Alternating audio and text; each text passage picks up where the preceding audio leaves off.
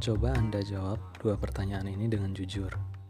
Di perusahaan Anda, berapakah jumlah pegawai yang benar-benar bisa mendongkrak prestasi perusahaan secara keseluruhan? 80% pegawai, 50% pegawai, atau hanya 20% pegawai saja? Simpan dulu jawabannya. Lanjut pertanyaan kedua. Dalam kehidupan Anda, berapa jamkah yang benar-benar menjadi kebahagiaan Anda?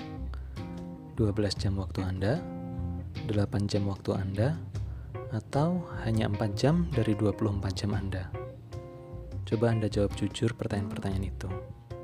Atau masih agak bingung? Sekali lagi ya, sekarang saya kasih waktu untuk menjawab. Di perusahaan Anda, berapakah jumlah pegawai yang benar-benar mendongkrak prestasi perusahaan secara keseluruhan? 80% pegawai, 50% pegawai, atau hanya 20% pegawai saja? Saya kasih waktu 5 detik, mulai dari sekarang. Oke, selesai. Sekarang pertanyaan kedua. Dalam satu hari atau 24 jam, Berapa jamkah Anda benar-benar mendapatkan kebahagiaan?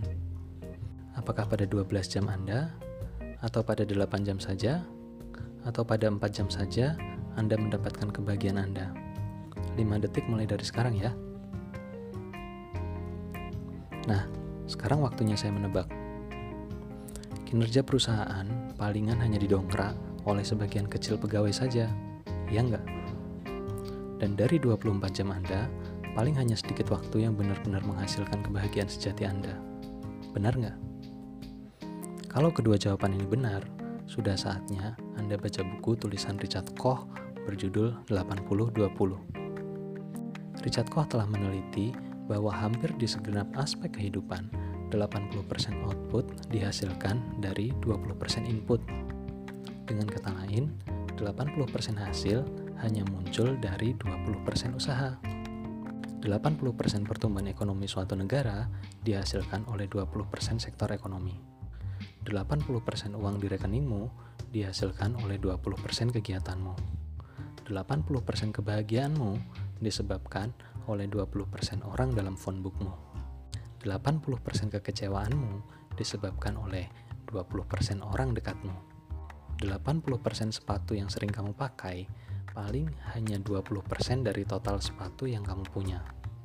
80% outfit yang sering kamu pakai paling hanya 20% dari total baju dalam lemarimu. Gimana? Setuju gak dengan data-data itu? Saya pun awalnya gak percaya, tapi saya bikin riset kecil-kecilan ini. Saya itu orangnya jarang jengkel sama orang. Tapi setiap kali jengkel, ternyata orang yang bikin saya jengkel, ya dia lagi, dia lagi. Artinya, tidak lebih dari 20% orang dari total semua kenalan saya. Contoh lagi, ketika dosen kita tiba-tiba marah nggak jelas ke semua mahasiswa, apakah karena dosen itu memang sedang jengkel ke semua orang? Palingan dia hanya jengkel ke istrinya, yang kemudian merembet ke semua orang. Artinya, 80% jengkelnya seseorang hanya disebabkan oleh kurang dari 20% orang di kehidupannya. Dipikir-pikir benar juga nih hipotesis saya jadi semakin semangat membaca buku ini. Menurut Richard, setelah kita tahu hukum 80-20 ini, kita bisa menjadi orang yang lebih efisien.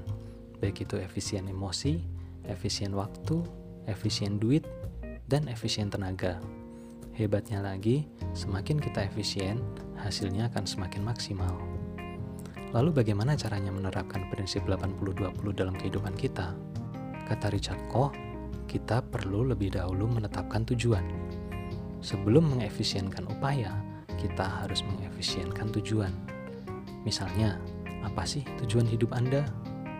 Apa sih tujuan perusahaan Anda? Apa sih tujuan Anda membaca buku?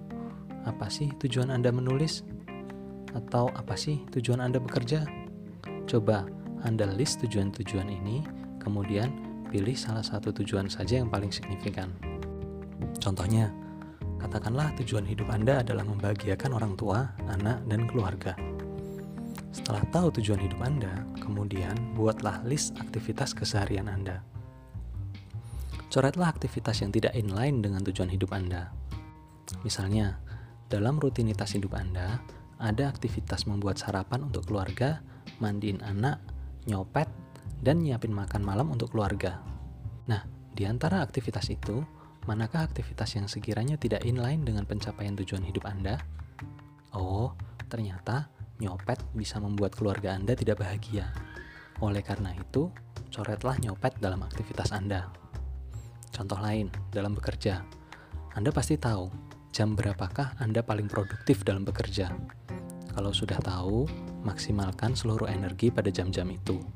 Daripada membagi energi di seluruh jam, lebih baik memfokuskan energi pada jam-jam paling produktif Anda. Niscaya Anda akan lebih produktif.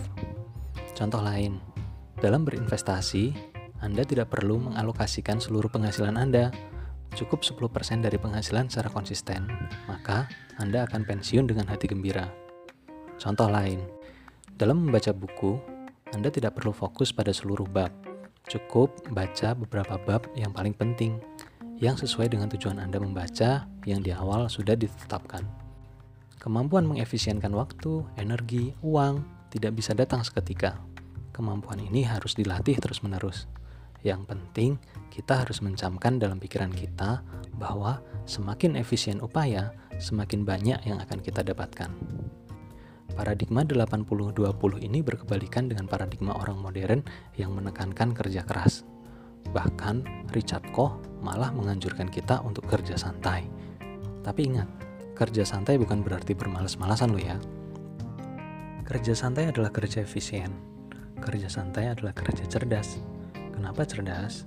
Karena kita tahu berapa jam kerja yang harus kita optimalkan, berapa energi yang harus kita keluarkan, dan metode apa yang paling efisien dalam menciptakan hasil.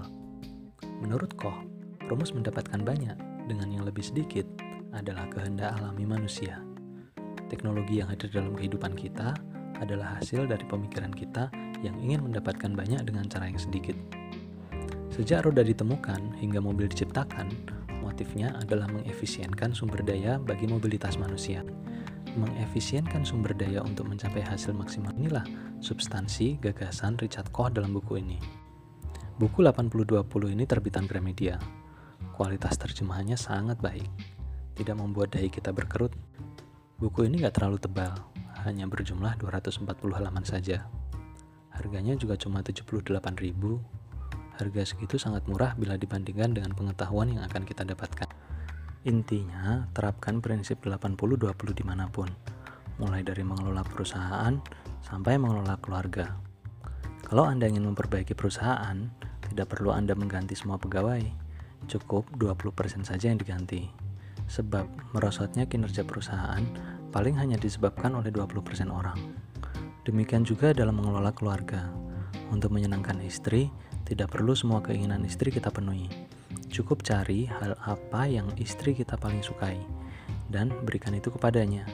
Insya Allah, semua hal dapat menjadi terlihat sempurna. Kalau Anda ingin produktif, cukup cari waktu Anda yang paling produktif dan curahkan semua energi di waktu itu. Kerjalah dengan efisien. Di sini kita bisa melihat bahwa slogan kerja, kerja, kerja tidak sesuai dengan pemikiran Richard Koch. Kalau Richard Koch sampai dengar slogan itu, pasti dia bilang, Pak Jokowi, kerjanya sekali aja, nggak usah sampai tiga kali.